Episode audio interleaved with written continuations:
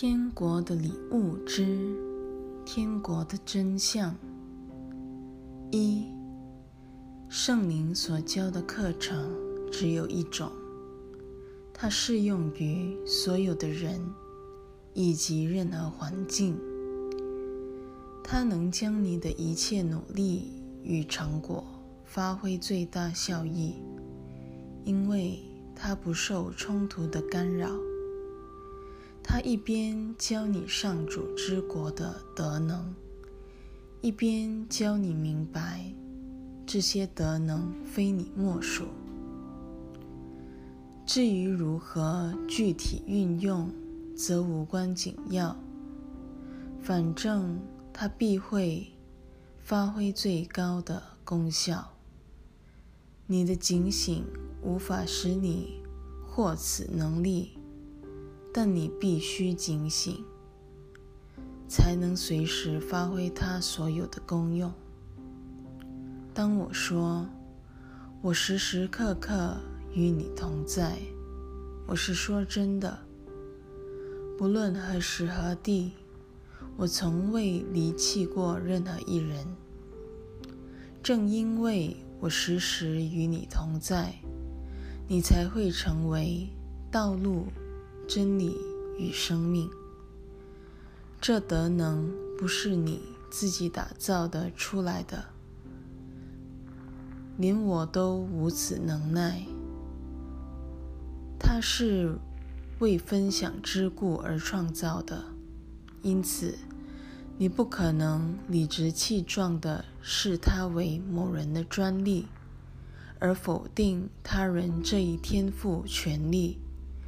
否则，你的看法会抹杀它唯一真实的意义，而且显得荒谬无比。二，上主的意义仍在天国中等待，因为是他将一切意义安置于此的。他不在时间中等待，他只安息于天国内，因为那是他所在之处，也是你应在之处。身为上主意义的你，一旦离开这一意义，怎么可能认出自己的真相？你一旦把自己的存在与意义视为两回事，你不可能不感到生命的虚幻不实。这就是小我疯狂失常之处，他想教你承认你不是你。这么矛盾的观念怎么可能是真的？为此，你不可能在这类课程中学到任何东西，也无法真正教导别人。然而，你随时都在施教，表示你必然在教其他的东西，即使小我并不清楚自己究竟在教什么。为此，小我饱受被你化解的威胁，他始终怀疑你居心叵测。与小我结盟无助于你心灵的统一，因为心灵与小我可说非亲非故。你若向平安投诚，对小我乃是大逆不道之事。为此，小我之敌其实是你真正的朋友。三，我曾说过，小我的盟友并非你生命的一部分。因小我认定自己陷于四面楚歌，才会急着四处寻找盟友。至于活得心安理得的你，只会寻找弟兄，而且明白四海之内皆你兄弟。因为唯有全然平等的人，方能活得安然自若。地位平等的上主之子，既然全都拥有一切，就没有什么好竞争的了。然而，他们若无法在任何一位弟兄身上认出这一完美的平等性，竞争之念便会潜入他们心中。不要低估了警醒的重要，唯有如此才能与竞争心态，也就是一切冲突之源，相抗衡。正因你相信彼此之间可能存在利害冲突，表示你已把原本不可能的事弄假成真了。这与你把自己视为虚假不实，岂非同一回事？4. 若想活在天国内，只需把全部心力都植于天国上。